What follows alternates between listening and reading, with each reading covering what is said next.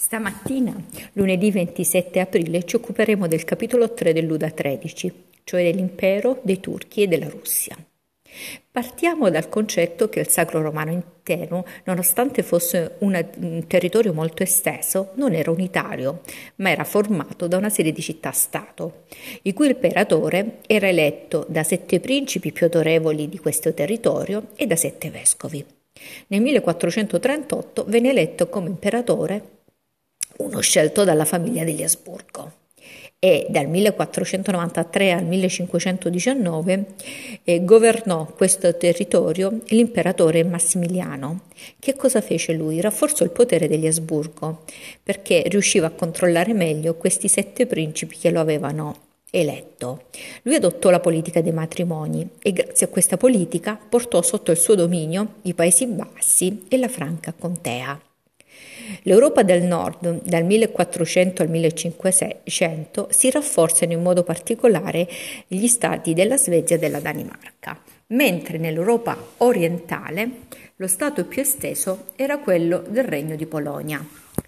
I re non riuscivano ad imporre una monarchia ereditaria in questo, in questo Stato e la carica reggia divenne elettiva, cioè fu voluto questo fatto da più nobili e infatti ad ogni elezione il re doveva giurare, perché voluto appunto da questi nobili, eh, di rispettare le antiche prerogative. E quindi uguale situazione si ebbe nel regno d'Ungheria, i cui nobili impedirono il formarsi di uno Stato accentrato. L'Ungheria però doveva fare i conti con l'espansione della potenza turca che si stava affermando sui Balcani e nel 1300 i turchi guidati dal loro mh, imperatore eh, Osman I continuarono la loro espansione. Questo nome Osman deriva, da cui nome deriverà poi il termine ottomani per designare appunto la popolazione turca. Questi turchi iniziano a conquistare il regno bizantino e riescono a conquistarlo tutto.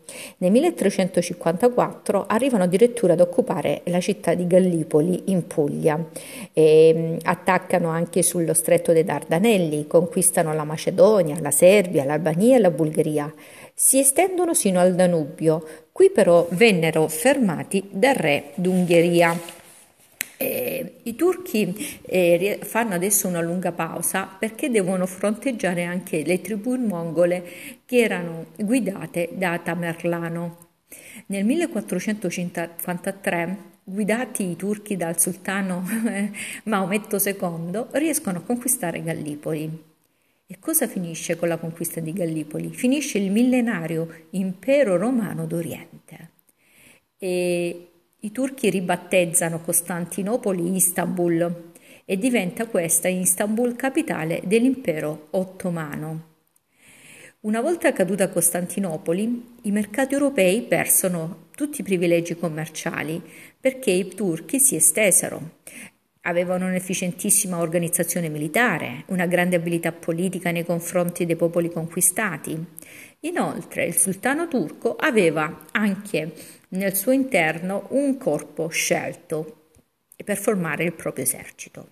Questo corpo scelto veniva chiamato Giannizzari. Cosa significa Giannizzari? Erano soldati di professione, erano per lo più soldati di fanteria che erano bene addestrati ed erano, mh, questo corpo scelto era formato da tutti i cristiani che si erano convertiti all'Islam. L'esercito turco, oltre ai gennizeri, usava anche l'artiglieria con cannoni pesanti.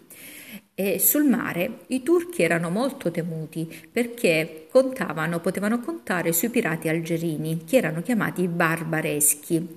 Loro cosa facevano questi pirati algerini? Effettuavano incursioni e saccheggi nel mar Mediterraneo e lungo le coste spagnole e italiane. I turchi, per i popoli conquistari, usavano la legge coranica. E cosa facevano in realtà? Lasciavano libertà di culto, anche se poi questi popoli conquistati continuavano a professare la propria fede erano un po' emarginati o vittime di violenze degli islamici. Il cristianesimo nei territori conquistati da turchi quindi non scomparve mai. Una volta caduta Costantinopoli, il regno di Polonia eh, raggiunse un'intesa con l'impero asburgico che si stava espandendosi verso oriente.